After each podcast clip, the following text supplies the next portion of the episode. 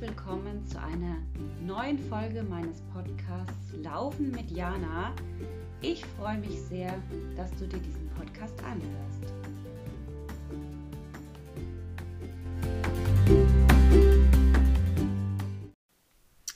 Hallo, ihr Lieben und schön, dass ihr wieder dabei seid.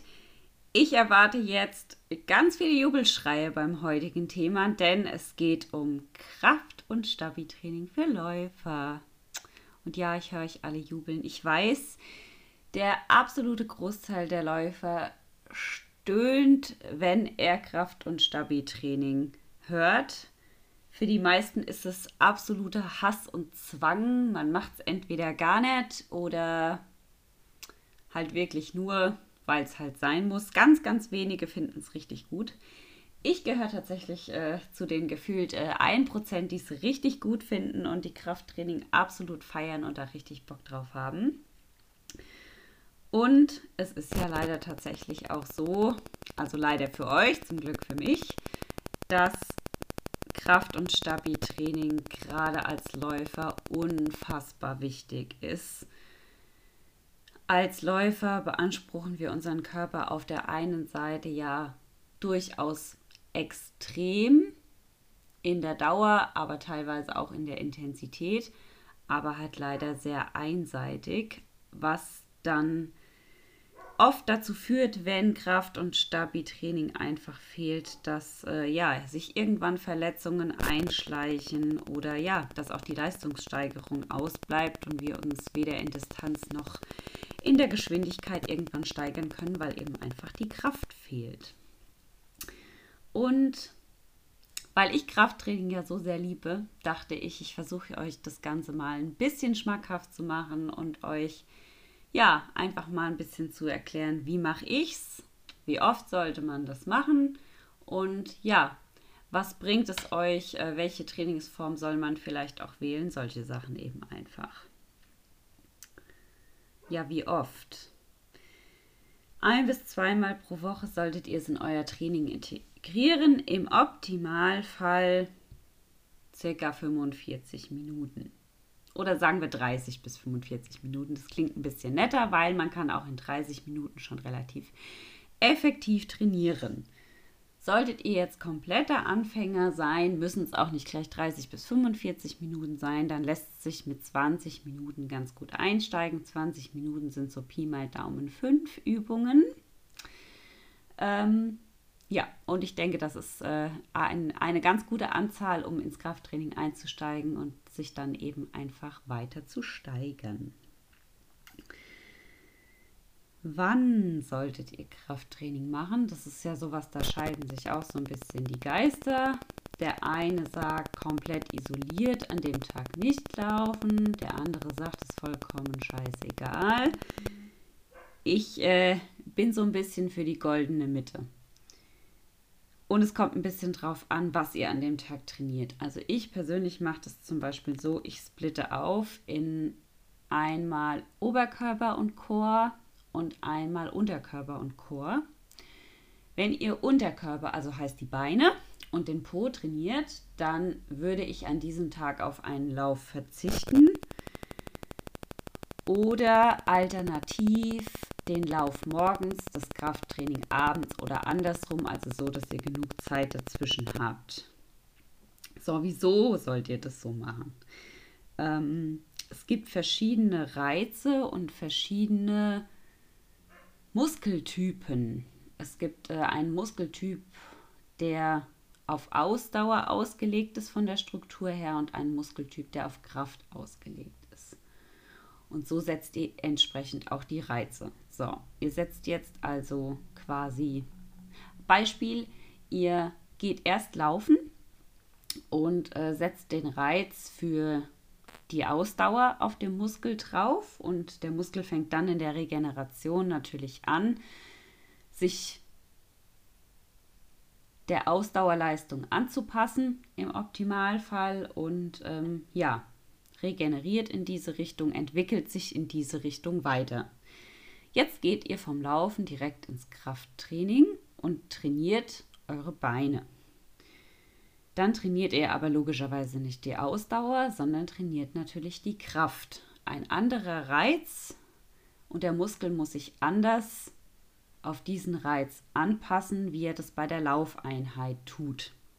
So, habt ihr diese beiden jetzt direkt hintereinander, dann passiert es zum einen, dass der zweite Reiz den ersten überlagert. Das heißt, den Lauf hättet ihr euch sparen können, weil der Muskel hat nichts mehr davon, weil ihr habt es quasi wegradiert und habt was Neues hingeschrieben. Jetzt war der Muskel aber schon müde, weil ihr wart ja vorher laufen. Also ist das, was ihr neu draufgeschrieben habt, halt auch nicht so deutlich, wie wenn dort noch nichts gewesen wäre. Also ist auch der Reiz einfach, ja, nicht hundertprozentig so, wie er sein sollte. Und ihr nehmt euch quasi den Effekt von der ersten Einheit eigentlich komplett und von der zweiten Einheit auch noch ein Stück. Deswegen immer darauf achten, dass ihr, wenn ihr dieselbe Muskelgruppe trainiert, das nicht direkt hintereinander macht, sondern ich empfehle wirklich Beine an einem Tag, an dem ihr nicht lauft.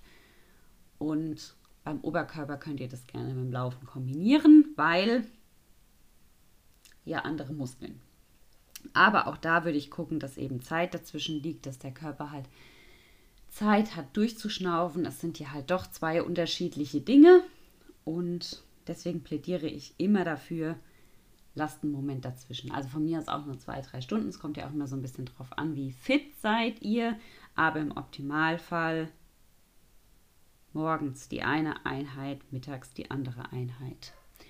Und worauf ich auch immer achten würde, ist, dass ihr einen kompletten Ruhetag habt. Also am Ruhetag nicht immer Kraft machen, sondern dem Körper auch wirklich mal ein Päuschen gönnen, ein Tag, wo ihr mal gar nichts macht, außer vielleicht einen Spaziergang oder sowas, dass sowohl das Herz-Kreislauf-System, aber halt auch die Muskulatur einfach Zeit hat, sich zu regenerieren, denn besser werden wir in der Zeit, in der wir uns regenerieren, in der der Muskel sich erholt und verbessert. Und wenn ich ihm die Regeneration nicht gebe, dann kann er sich nicht verbessern. So, jetzt habe ich ja schon gesagt, ich mache äh, an einem Tag äh, den Oberkörper und den Chor und am anderen Tag den Unterkörper und, dem, und den Chor. Das heißt, ich trainiere Ganzkörper und ich empfehle immer allen, den ganzen Körper zu trainieren. Nicht nur den Chor. Das ist ja auch so was, was, glaube ich, sehr läuferspezifisch ist. Damit ich schnell fertig bin, mache ich ein paar Übungen für Bauch und Rücken und dann bin ich safe. Nein, bitte. Ähm, trainiert den ganzen Körper, weil der Körper ist eine Einheit und an Bauch und Rücken hängt ja nun mal noch ein bisschen was dran und all diese Muskeln spielen irgendwie zusammen und dann sollte ich sie auch alle gemeinsam trainieren.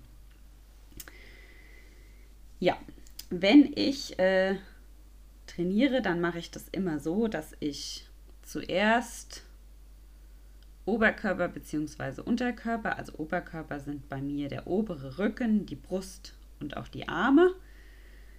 Oder den Unterkörper, sprich die kompletten Beine oder auch den Po trainiere und dann im Abschluss, Anschluss trainiere ich den Chor.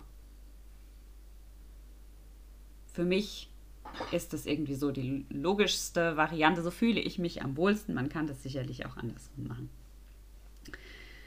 Ähm, ja, wichtig ähm, beim Chor ist, dass ihr alle Bauchmuskeln trainiert. Heißt, die geraden, die schrägen, die oberen, die unteren, die seitlichen und genauso im Rücken. Also wirklich differenzierte Übungen machen. Nicht immer nur, keine Ahnung, Sit-Ups und Supermans und dann bin ich durch, sondern wirklich durchvariieren, dass ihr jede Muskelgruppe einfach ansprecht, weil, wie ich vorhin schon gesagt habe, es spielt ja irgendwie alles zusammen und ich muss gucken, dass ich jede Muskelgruppe einfach mit trainiere und es ist nicht geholfen, wenn ich, keine Ahnung, 150 Sit-Ups am Stück kann, aber kann mich über die Seite nicht nach oben hieven, weil mir die seitliche Bauchmuskulatur fehlt. Also von daher immer schön alle Muskelgruppen trainieren. Klassische Übungen. Sit-Ups, schräge Sit-Ups, Beinheben, Käfer, kennt glaube ich auch jeder, Supermans, aber auch Kreuzheben und ich arbeite unfassbar gerne mit äh, verschiedenen Plank-Varianten, weil man diesen beim Planken tatsächlich, also erstens habe ich ja schon mal den Vorteil, dass ich irgendwie eine Ganzkörperübung habe, weil ich brauche die Bauchmuskeln, ich brauche die Rückenmuskulatur, ich brauche die Armmuskulatur, ich brauche auch ein Stück weit die Po-Muskulatur. Ich brauche quasi einfach irgendwie alles. Und je nachdem, welche Variante ich mache, kann ich eben verschiedene Muskelgruppen nochmal besonders ansprechen. Also eine sehr effektive Übung, die bei mir in keinem Training fehlt. Ja, der Oberkörper, wie ich vorhin schon gesagt habe, ist der obere, die obere Rückenmuskulatur, der Schultergürtel, aber auch die Arme und die Brustmuskulatur.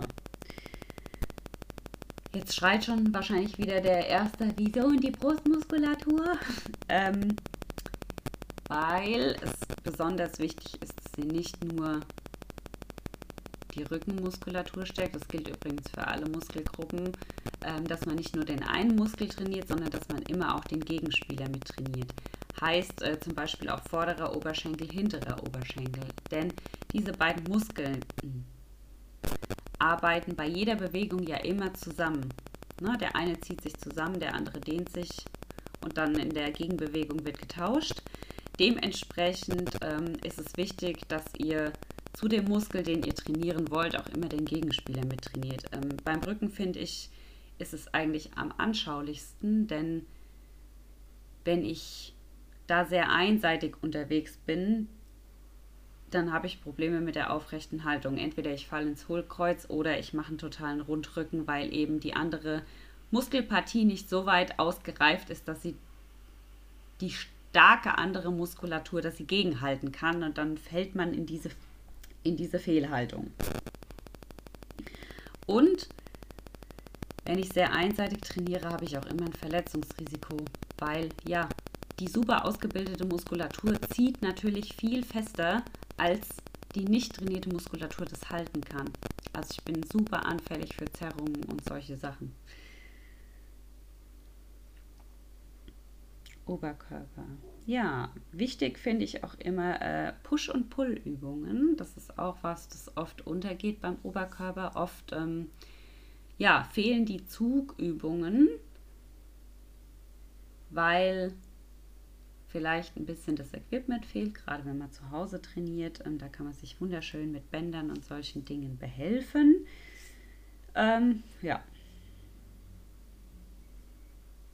Übungen, die ich so durchführe. Latziehen, Facepuls, Bankdrücken, Schulterdrücken, Rudern, Armheben sind jetzt nur so ein paar Beispiele.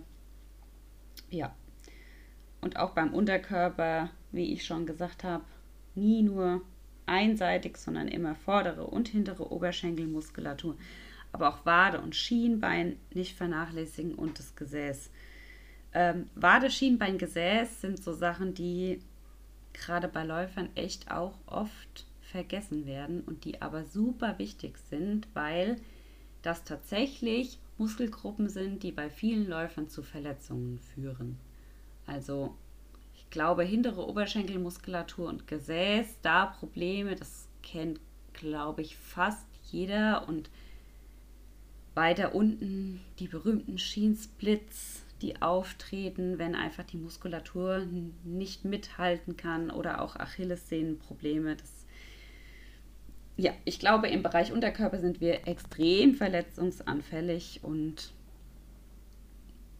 da müssen wir definitiv was mit tun, auch wenn wir da keine Lust zu haben. Also es ist tatsächlich auch so, zum Unterkörper muss auch ich mich immer so ein bisschen zwingen, weil mir das irgendwie auch nicht so viel Spaß macht, wie den Oberkörper zu trainieren, aber es muss halt einfach sein. So, wenn ich jetzt gerade ähm, ins Krafttraining einsteigen will, weil ich es die ganze Zeit nur sporadisch oder gar nicht gemacht habe, wie, mit was mache ich es am besten? Ähm, am Anfang kann man unfassbar viele Dinge, viele Übungen einfach nur mit dem eigenen Körpergewicht machen und erzielt schon einen super Effekt, weil ja, der Körper es einfach nicht gewohnt ist und es gibt ganz tolle Körpergewichtsübungen. ähm, wie zum Beispiel das Blenken, aber auch Kniebeugen oder sowas. Wenn man das nie macht, dann reicht da auch erstmal das eigene Körpergewicht. Was dann eine super Ergänzung ist, sind äh, Fitnessbänder, sowohl lange wie auch kurze. Da kann man den Widerstand noch mal ein bisschen erhöhen. Und ja, auch da gibt es äh, sehr schöne Übungen und vor allen Dingen kriegt ihr diese Fitnessbänder ja halt auch wirklich schon für kleines Geld im Internet und die sind super leicht zu verstauen, wenn man es zu Hause machen will oder auch super leicht einfach mit ins Fitnessstudio zu nehmen. Die passen in jede Tasche und ja, ist gar kein Aufwand.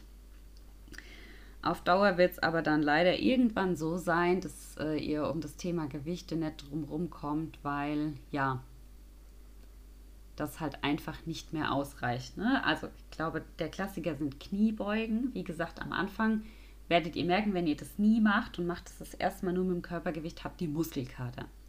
So, das passiert ein paar Mal, dann halt nicht mehr. Dann ergänzt man vielleicht mit Bändern, aber auch mit Bändern kommt man gerade bei Kniebeugen dann relativ schnell an seine Grenzen. Oder Rudern ist auch so ein Beispiel, wo man dann irgendwann einfach an seine Grenzen stößt und dann ja, zu Gewichten greifen muss, um da noch eine Steigerung hervorrufen zu können.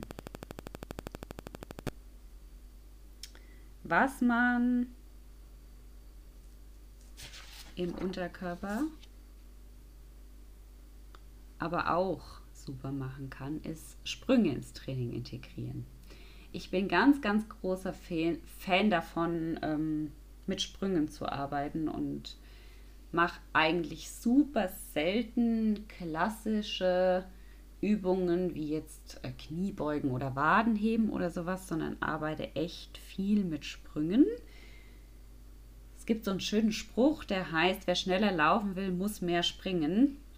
Und da ist definitiv was dran, weil Sprünge dem Laufen doch sehr nahe kommen, aber das Ganze natürlich übertrieben darstellen, krafttechnisch übertrieben darstellen, weswegen sie dem reinen Laufen natürlich überlegen sind. Und es ist außerdem sehr gut für die Koordination, was ja für uns Läufer super wichtig ist. Also ohne Koordination kann es halt durchaus auch passieren, dass ich mich beim Laufen mal maul, wenn die Muskulatur das nicht halten kann. Von daher mag ich Sprünge sehr, sehr gerne. Die helfen uns unter anderem beim Abdruck, beim Laufen, die helfen uns aber auch beim Aufkommen. Denn ich glaube, das kennt so, hat jeder schon mal in Zeitlupe gesehen, wenn man auftritt und der Fuß kann das nicht halten und das Sprunggelenk macht so hässliche Sachen oder auch die Knie, die Hüfte, all diese Sachen können ja ganz hässliche Sachen machen, wenn man ähm, da nicht genug Kraft hat. Und das wird mit Sprüngen einfach nochmal viel besser geschult. Da spielt die sogenannte Sensomotorik eine Rolle, die dabei sehr gut angesprochen wird. Was Sensomotorik ist, werde ich euch gleich noch erklären. Die ist aber auf jeden Fall dafür zuständig, ähm, dass wir sicherer auftreten können, aber auch, wir uns besser abdrücken können. Wenn wir jetzt mit dem eigenen Körpergewicht arbeiten, können wir es uns, abgesehen von Bändern und Gewichten, noch durch eine Sache ein bisschen schwerer machen und das ist ein unebener Untergrund. Das heißt, in dem Moment, wo wir dann das Gleichgewicht nochmal wiederherstellen, müssen wir die Übung für uns natürlich auch nochmal anstrengender und bekommt einen anderen Effekt. Auch das ist was, was ich extrem gerne in mein Training mit integriere. Worauf ich jetzt gerne ein bisschen näher eingehen möchte, weil da sind wir beim Thema Sensomotorik. Was ist denn Sensomotorik überhaupt? Ähm, das ist die Koordination der einzelnen Muskeln bzw. Muskelgruppen miteinander. Und diese Koordination ist eben dafür zuständig, unser Gleichgewicht zu halten oder es wiederherzustellen. Das kann sein im Sprunggelenk, in den Knien, in der Hüfte, aber auch im Rücken, im Bauch. Ne? Also überall haben wir das quasi eigentlich. Unser Körper arbeitet ja als kompletter Organismus am Gleichgewicht. Ne? Sowohl die Füße sind beteiligt, wie aber auch der Rücken mit der Wirbelsäule und den umliegenden Muskeln. Und dieses Gleichgewicht ist eben super wichtig. Und je mehr ich, je schneller ich laufe, je, ja, je mehr Druck ich irgendwie auf den Körper ausübe, umso schwieriger hat der es eben, dieses Gleichgewicht wiederherzustellen. Weil mit jedem Auftreten beim Laufen gibt es einen ganz, ganz winzig kleinen Moment, wo der Körper aus dem Gleichgewicht ist und sich wieder ins Gleichgewicht bringen muss. Und da kommt eben die Sensormotorik ins Spiel. Und je besser die trainiert ist, umso schneller funktioniert das, umso weniger ermüdend ist das für den Körper und umso stabiler ist der Körper halt auch einfach. Was uns dann auch davor schützt, dass wir eine Überbelastung gewisser Gelenke haben. Das, das ist ja sowas, was man von Laien immer hört. Beim Laufen machst du dir die Knie kaputt. Ne? Also die Sensomotorik ist dafür da, dass man sich beim Laufen eben nicht die Knie kaputt macht, aber auch um die Körperhaltung zu verbessern oder als Sturzprävention. Denn ich glaube, jeder von uns ist beim Laufen schon mal ins Straucheln gekommen und ja, je besser meine Muskulatur dann ausgeprägt ist, umso einfacher kann ich mich abfangen. Wie trainiere ich das Ganze denn jetzt? Ich habe es ja schon angerissen, unebene Untergründe sind klasse.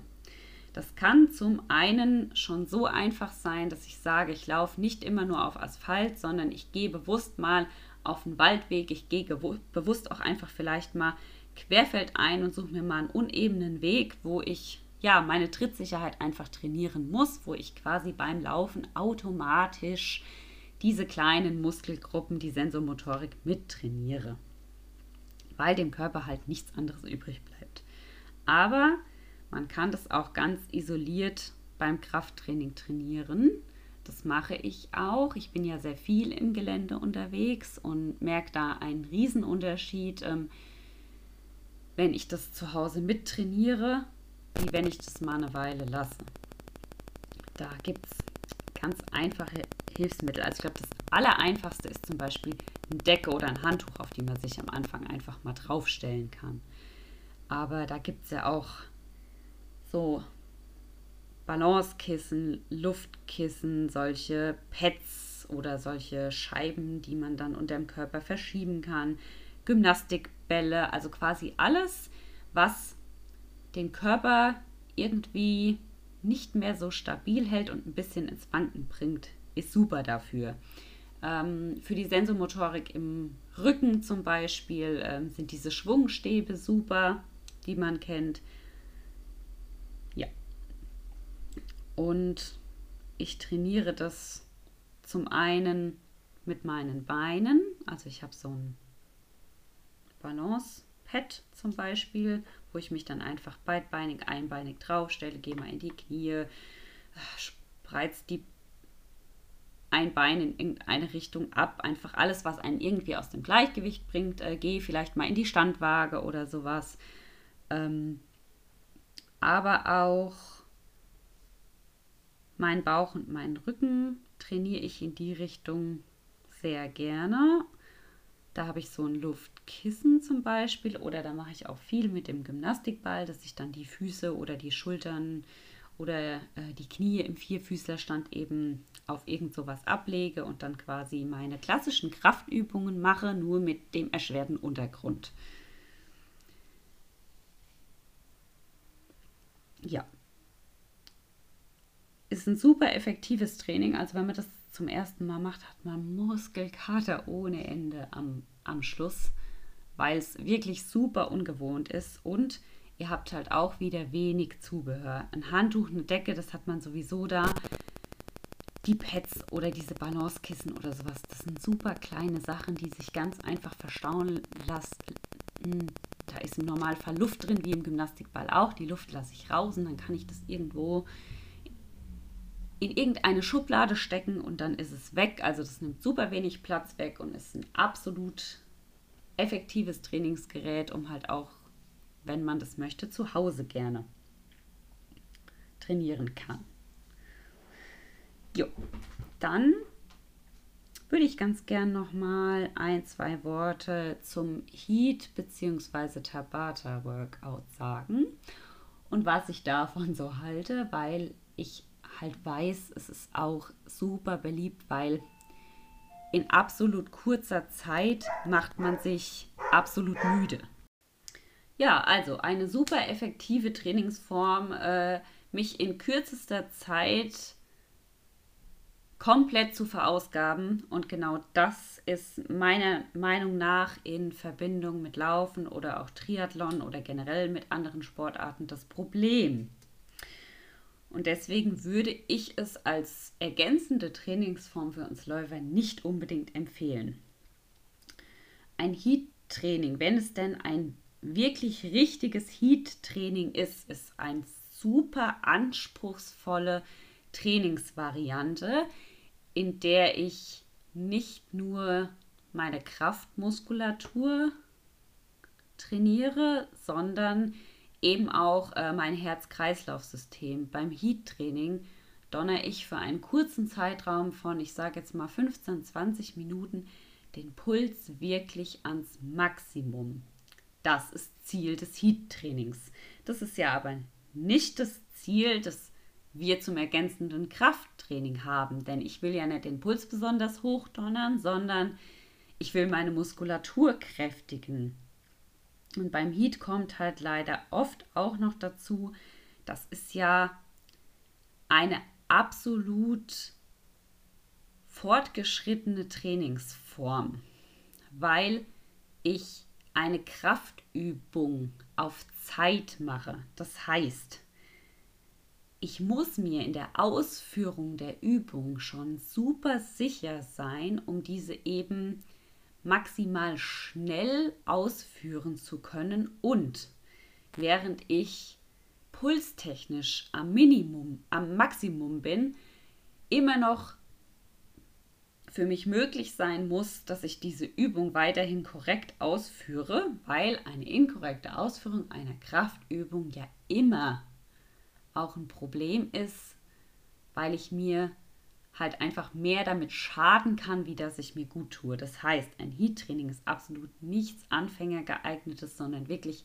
geeignet für Leute, die Erfahrung im Krafttraining haben, die vielleicht mehrmals die Woche Krafttraining auch machen und die ein Heat-Training zusätzlich in ihren Alltag integrieren wollen.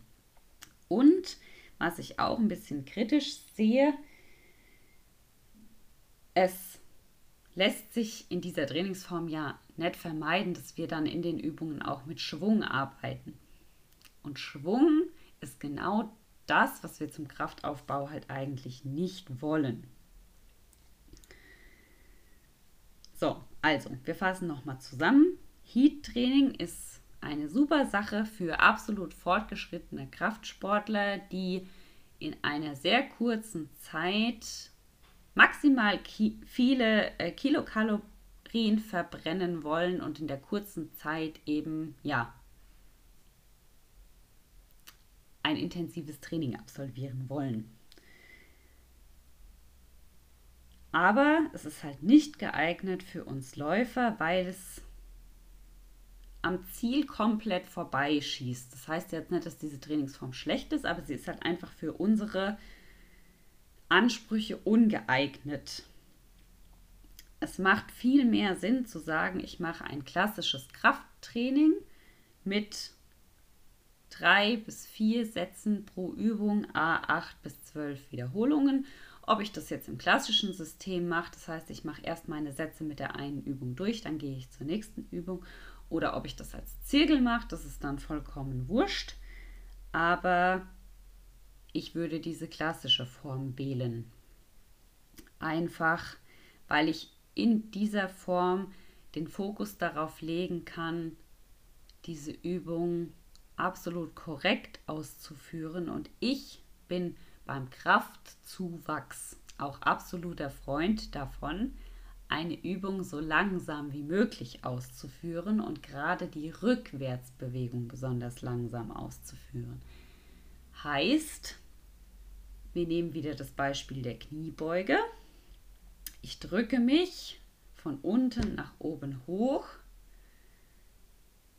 in einer relativ langsamen, aber nicht ganz so langsamen Tempo. Und dann setze ich wieder ab und gehe wieder zurück in die Knie. Und das mache ich betont langsam.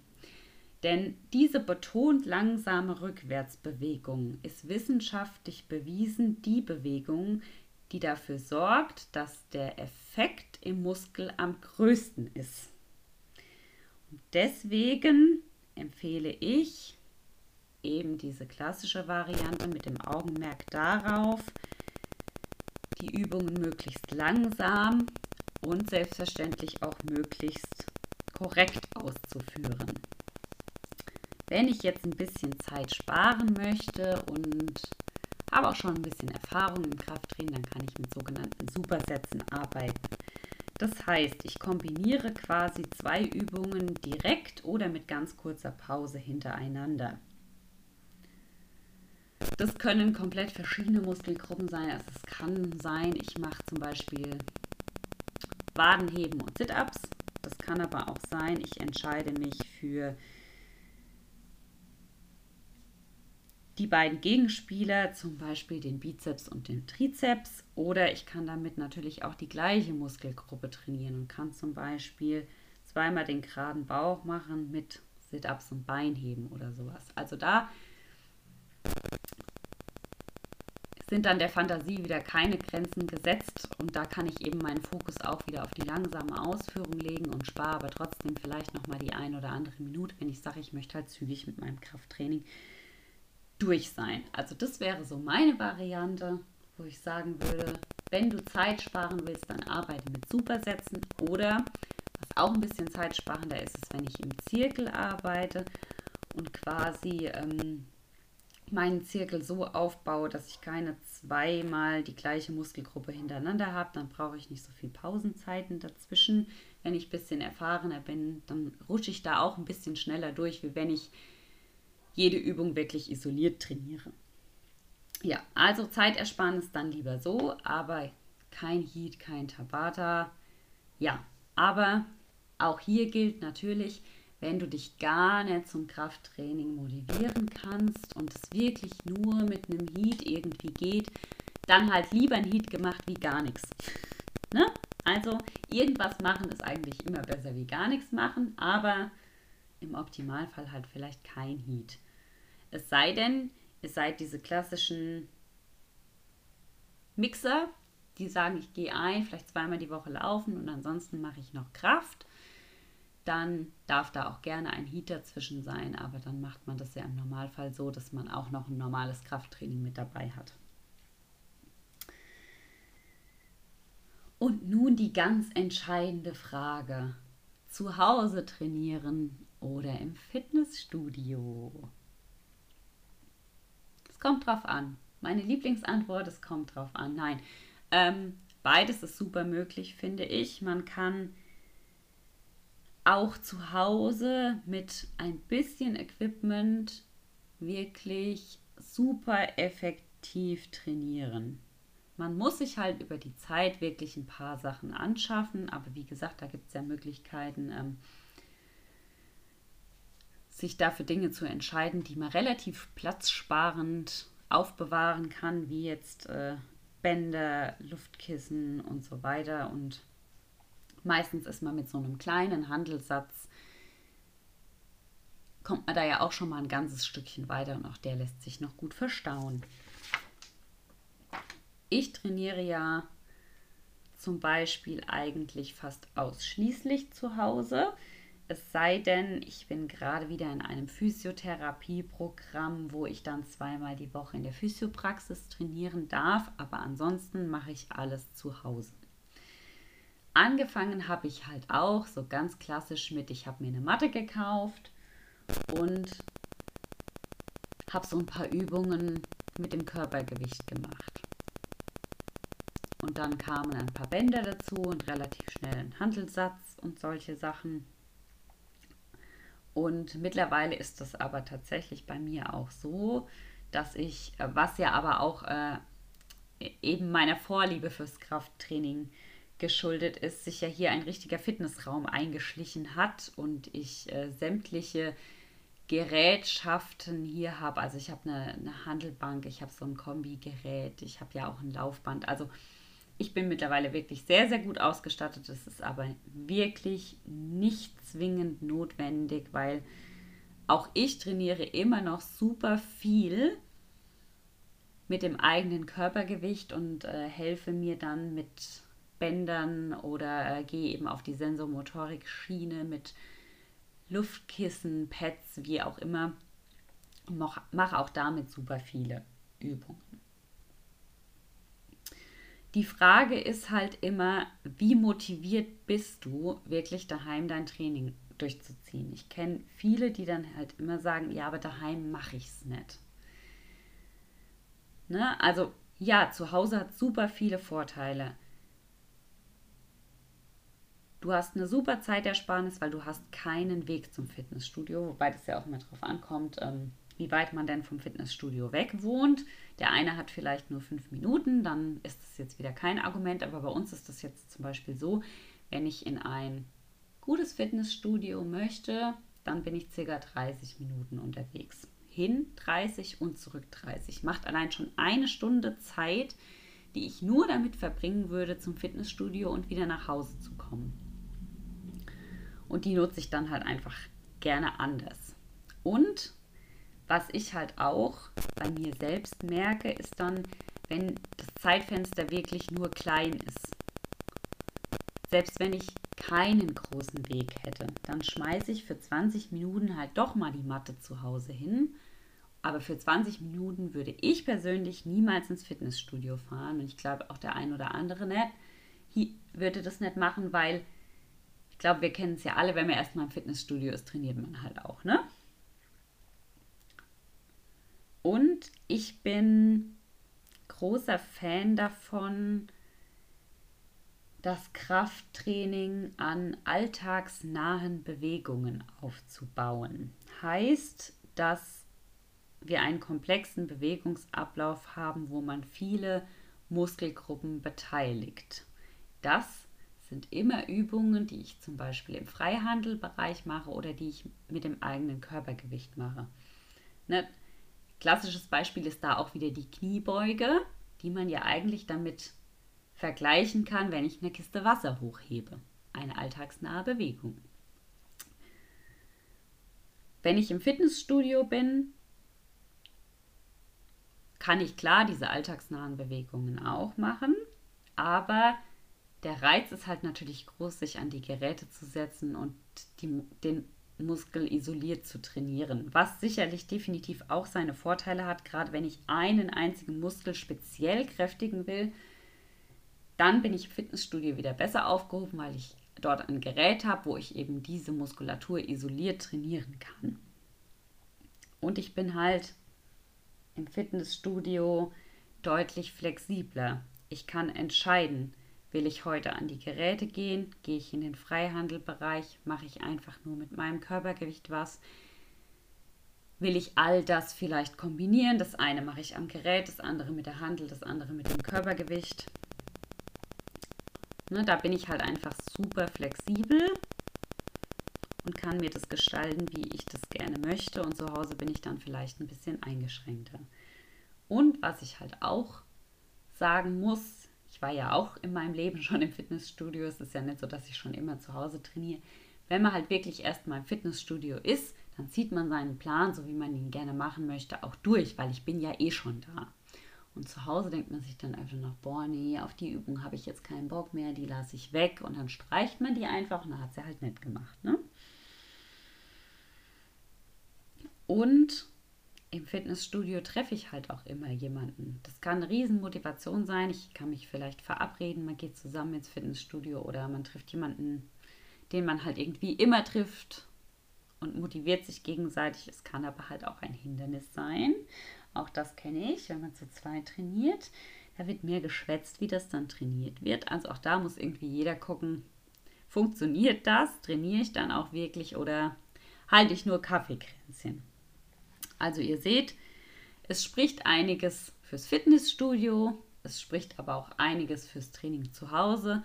Und am Ende ist es echt so, jeder muss das für sich selbst entscheiden, wie er das lieber machen möchte. Was für ihn sinnvoller ist, was ihm mehr taugt, worauf er mehr Bock hat. Also da gibt es kein richtig oder falsch, sondern jeder soll, muss, darf das so machen, wie er das gerne möchte. Wichtig ist einfach nur, dass man es macht. Ja. Und damit schließen wir diese Folge des Podcasts auch und merken uns, Krafttraining ist wichtig und Krafttraining müssen wir machen.